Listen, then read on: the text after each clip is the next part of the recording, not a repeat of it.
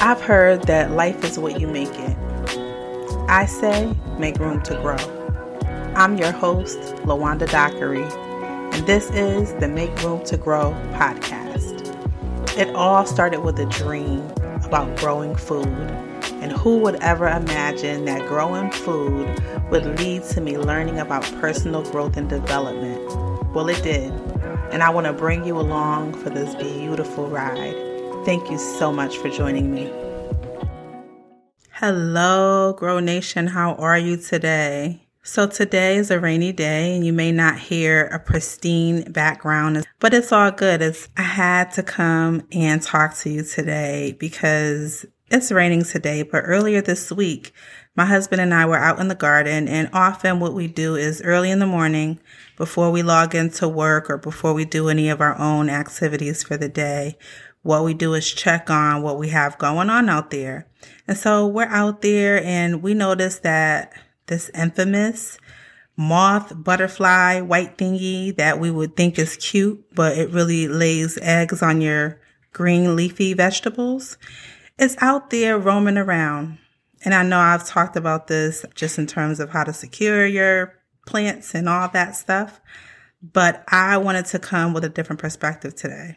We're out there and we just have little plants that are maybe 3 weeks old, nothing substantial, maybe just starting to grow the first set of true leaves on them. Some of the plants, only the radishes probably. But I noticed that this thing is flying around, and it hit me. I thought of the scripture, 1 Peter 5:8. Be sober, be vigilant, because your adversary, the devil, walks about like a roaring lion, seeking whom he may devour. So be sober, be vigilant, because your adversary, the devil, walks about like a roaring lion, seeking whom he may devour. That is verse 8.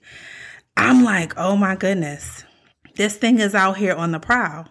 Now, we already have our garden bed covered up with some insect mesh, and so it can't get to it, but it's out here prowling. Just in the event that there's a little crack on the cover, just in the event that it has one little opening, one little open door, one little slither, one little possibility of a chance that it can get to one thing out here. Even the seedlings that I had out on my back porch, I covered that with a tool. You may remember I talked about that last year, how I had to secure that. But I'm noticing, it's crazy. We barely are getting started and already we have to be on the defense. How much more is it not important, or how much more is it important that in life we might be on our way to different, goals that we have, or we may be on our way to fulfilling our dreams or visions that God put in our spirit. But don't you know you are going to be met with the adversary. You're going to be met with a challenge. You're going to be met with some type of predator that's going to try to steal what you're trying to get to. I had to wonder, I said, now, do they come out a certain time of year just because?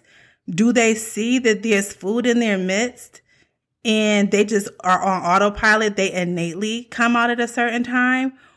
When you see that, it's almost like vultures flying around.